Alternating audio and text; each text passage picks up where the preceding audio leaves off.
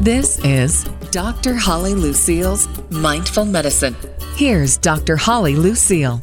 Well, hello there, mindful listeners. It is Dr. Holly Lucille here coming to you from Mindful Medicine. Thank you again for spending some time with us.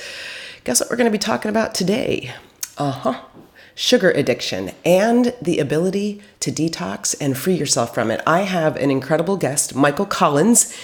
He is the founder of sugaraddiction.com and also the Quit Sugar Summit. He has been sugar free, get this, folks, for over 30 years and has worked closely with others to help them regain their lives that have been ravished by the addictive product. Yes, we're going to be talking about sugar and the lure it has on all of us. Michael, welcome to the show. Dr. Holly, thanks for having me. I really appreciate it. I'm an honor. Yeah. So, you know, I always love to have guests on that their topic comes from the soul. Like it's in your bones because you lived it, you conquered it, and then you came out the other side and are here to help people. Uh, so you know better than any reference paper or double blind, randomized, placebo controlled anything because you've done it. So Tell me a little bit about your journey with sugar and how this all came about. Sure, I have the short podcast version. I uh, I got sober uh, 36 years ago, and uh, drugs and alcohol, and that's another podcast. But uh, I started wanting to get healthy, and I ran into a book called Sugar Blues, and Sugar Blues was popular in the 80s. Uh, the author is actually married to Gloria Swanson, the famous movie star. But I just loved the history lesson, and I, I really loved part of the what was going on with it. So it took me a while, but eventually uh, I didn't have too many mentors back then. So I did get off of sugar and flour and caffeine. And uh, then I was got married, and, and I actually talked my wife at the time into having children. And they didn't have we didn't have uh, they didn't have uh, sugar in the womb or flour or caffeine until they until they were six years old. Uh, and in their childhood, only once a month or so outside birthday parties. And you know, they always said my kids that I should write a book about sugar, and so I eventually did. And but I went on to have a regular business career, kind of a life. But about 12 years ago, I bought the name sugaraddiction.com and started putting out the best information on the planet, really, that I could find at the time. But what happened was, it wasn't until about five or four or five years ago where I was kind of semi-retired and I I started coaching people and building a little bit larger platform, forum, um, meetings, people where they could get together and, and coaching people. And that's when it really took off and started to, I started to really learn about it all. And so, you know, fast forward to now, and that's really the, the end of it. I mean, I've since like you said, founded the Quit Sugar Summit, which has been going on for seven years. It's actually coming up right now. Uh, you know, we've had 250 experts from around the world. These people were literally languishing in anonymity, but they'd done a lot of research on sugar and fructose and its effect on the body and the brain. And we brought them out to the public, and now it's kind of a big thing, uh, worldwide phenomenon almost. That's, I mean, that yeah, worldwide phenomenon and and definitely sustainable. You've been doing it for a long time. So let's talk about this substance because certainly when you mentioned sober from and then you followed up with from drugs and alcohol, right? Because we can get sober from a lot of different things in our culture, in our modern day, that's for sure. But let's talk about the addictiveness of sugar because I think some people don't realize how addictive it is and also the damage it can do. I mean, we understand probably more about drugs and alcohol and the damage it can do to our bodies and our brains and all of that stuff. But what did you find out when you started this work about the addictive substance sugar? Yeah, I believe it's the gateway drug to all uh, drugs. I, I believe it starts in the womb. And I believe that, you know, the science has exploded in the last five years. I mean, exploded. And, and I mean, if you read Michael Moss's book, uh, Hooked, you know, the food companies slide us into MR, into MRIs and put the new product on our tongue to see where the brain lights up. And the brain lights up exactly where drugs and alcohol do. Difference is, is the dose makes the poison, right? And so we're pounding 21 teaspoons, 30, 40 teaspoons sometimes if you got a big habit a day since childhood, right? And it's the nucleus accumbens. It, this is a brain disease. It's a brain illness, right? And we know now exactly what's going on. The problem is, is the stigma of it all is that people can't believe. I mean, there's no moral, ethical, or legal worries about giving this product to a one-year-old, and so socially, it's a you know it's a difficult uh, task to get people to accept the idea. I always talk about the proverbial person who's lost 100 or 200 pounds. They don't talk about their diet and their food and their exercise. What they talk about is this recovery process, right? This process of how they uh, literally re- had to reconfigure uh, their emotional management system right? I mean, it, it truly, I mean, it's a very common construct in the world of alcohol and drugs that if you stopped using drugs at 14, 15, you stopped growing emotionally. Well, just convert that to someone who's been using this sugar product who, uh, since they were a child, they literally have to relearn how to handle stress and old trauma. It really, it's kind of a, again, it, uh, my experts and the people uh, that I work with uh, finally, when they finally click that this is actually an addiction, that's when they get well. Yeah, wow. And when it finally clicks that it's actually an addiction, what can be done about it? I mean, you know, you talk about the average seven day, 10 day, 21 day, even a 30 day detox uh, seems to make people's cravings for sugar worse. What's yeah. that about? Well, look, I mean, in any with any addiction, when you stop, there's going to be some difficulty. There's going to be some hard, and it's just simple. It's withdrawals, and that's just the ticket to the game. Uh, that's the beginning. That's when the work. Post abstinence is when the work really begins. I can't tell you the ten thousand people that have gone through the program, like how many have disappeared after 30 or 60 days because some life event came up finances, relationships, kids, spouses, divorce. And they just couldn't handle it. And they went back to their old standby emotional management tool, which was sugar. And so they, you've got to get through the withdrawal part first physically. You've got to eat whole food. Everyone knows this. And this is what all of the 95% of quote unquote sugar detoxes out there say. And they're usually attached to some diet program or some exercise program. But in reality, all that all that is is the beginning. The real work starts at day 30 and goes to you know sometimes for a couple of years while you relearn how to feel. I know that kind of sounds kind of harsh, but it's actually true, and it takes folks sometimes like any course of recovery, uh, several relapses back and forth till they kind of catch on that moderation is not for some people, not for everyone, but for some people, moderation just isn't going to work. Right, and you you know when you say people, you know that that work really starts when the withdrawal is over because it can be a slippery slope because you mentioned MRIs and putting something sweet on the taste buds of humans and watching their brain light up.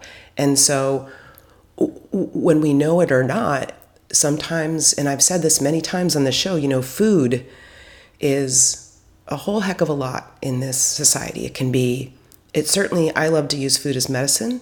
Uh, it can be celebratory. It's very social, as you mentioned, but it also can be used as a drug.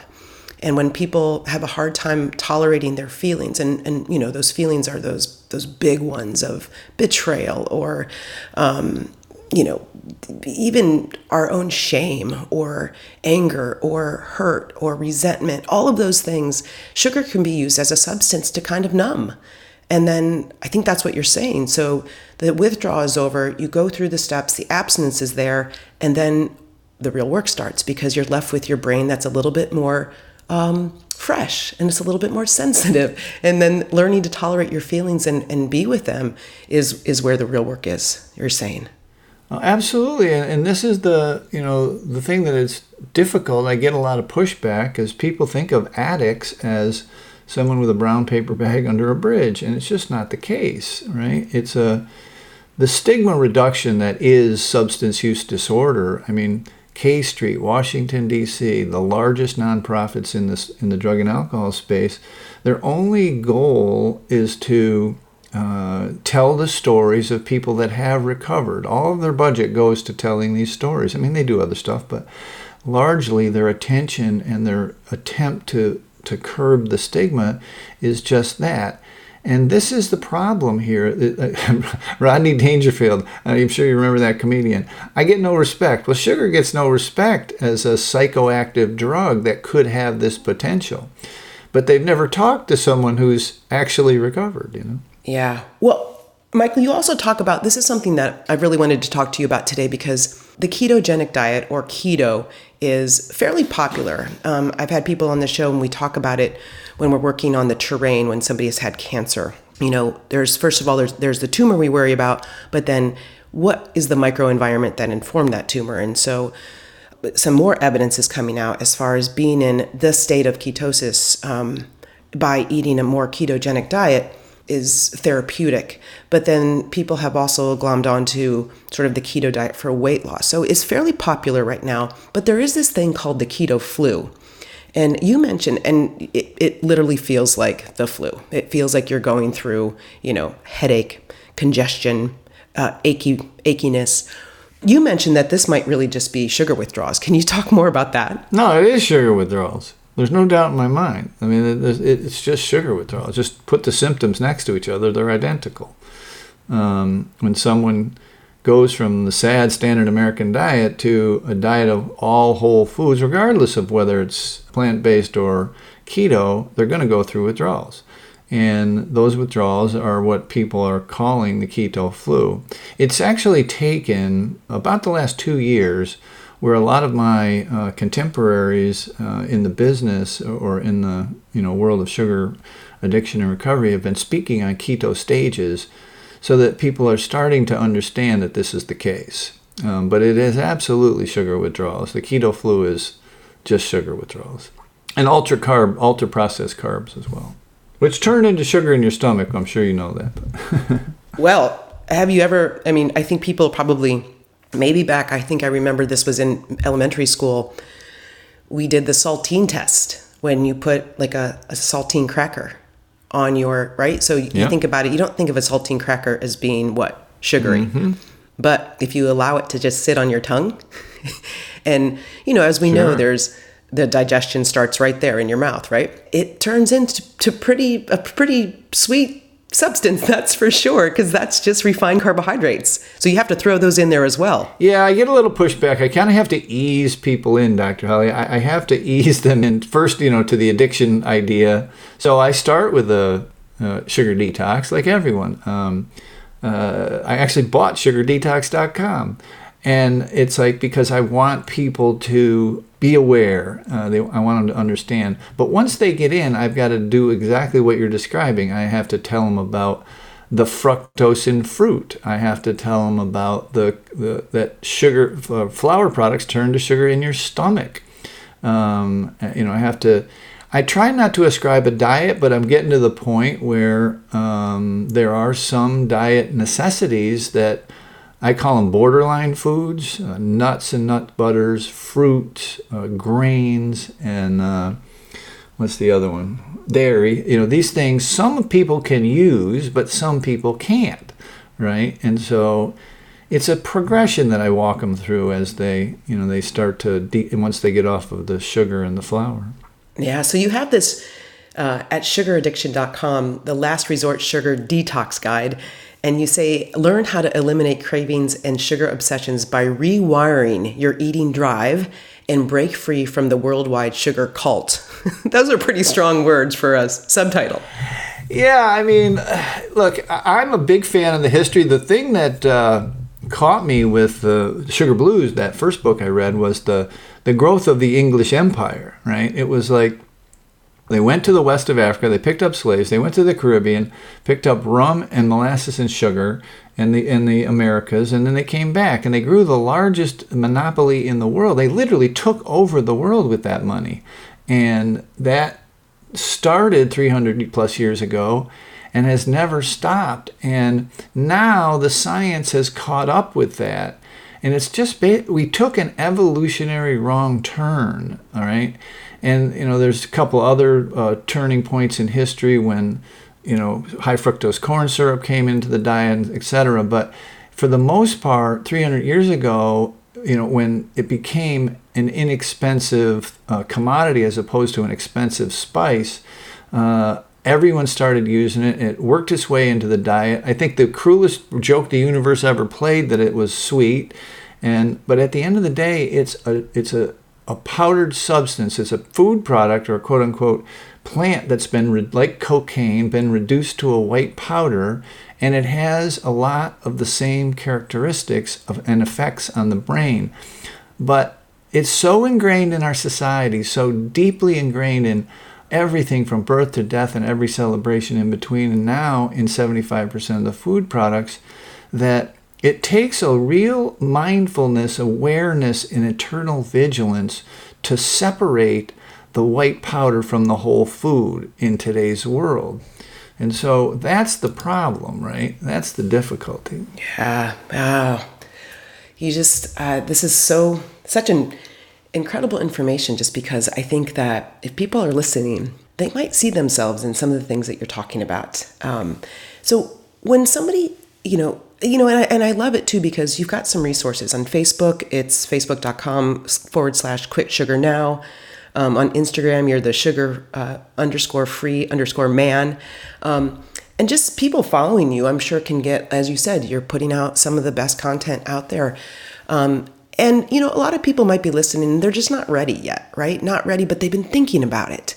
And so, hooking up in social media and, and maybe downloading your your resource and just kind of going through it, people can get on the path, the journey, I would say, to maybe, as you said, after you got sober, you wanted to get healthy. Um, I've known quite a few people that got sober and from drugs and alcohol, but sugar was the thing that kind of crept in as the sort of substitute. Um, and I'm sure you've seen that before because then that needs to be tackled as well um, because that's just another another thing that is altering the brain and and perhaps numbing those feelings that we talked about correct? Oh look it's an interesting story. Uh, you know when my parents were alive and you know as i i got sober in an anonymous 12 step kind of program. And so i was an anonymous guy for most of this journey.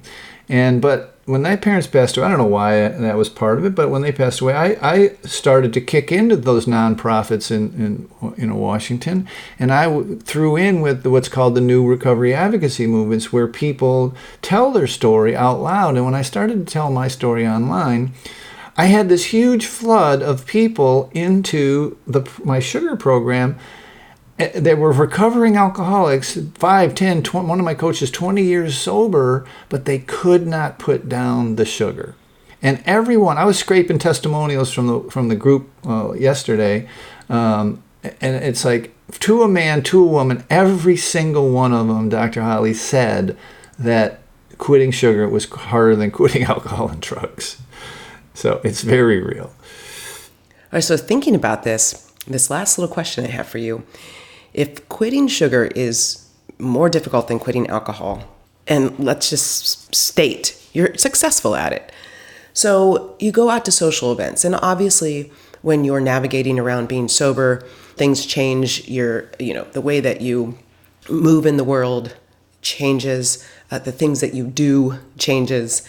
Um, the people that you usually hang out with might change.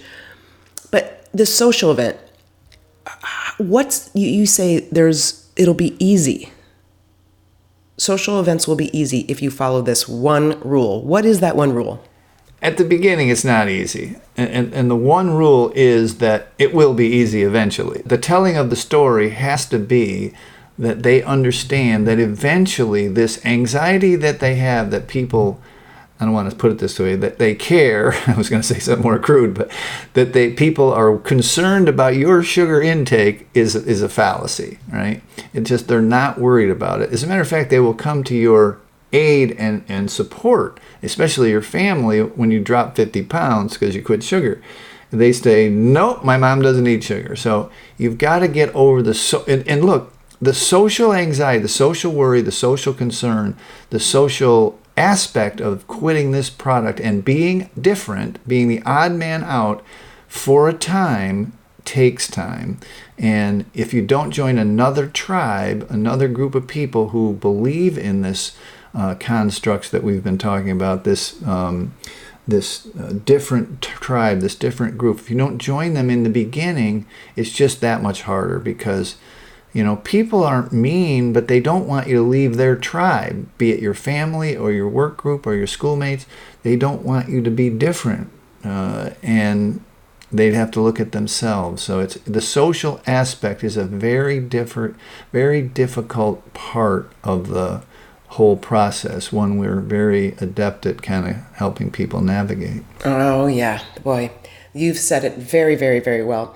And you know, one of the things I think that we'll end with here, and I've said it before recently, I think part of the problem with the inflammation, and we saw it during the pandemic, um, is that only 12%, only 12% of Americans don't have a metabolic disorder. So we're talking about dysregulation in blood sugar, we're talking about heart disease, we're talking about these things that can spur off these inflammatory cytokines and, and inflammation in general. And sugar and being overweight is very inflammatory. And so, if anything, um, for your mental health, yes, but for your physical health as well, if sugar is an issue, if you know that you're trying to give it up but just can't, you've got some resources here, folks.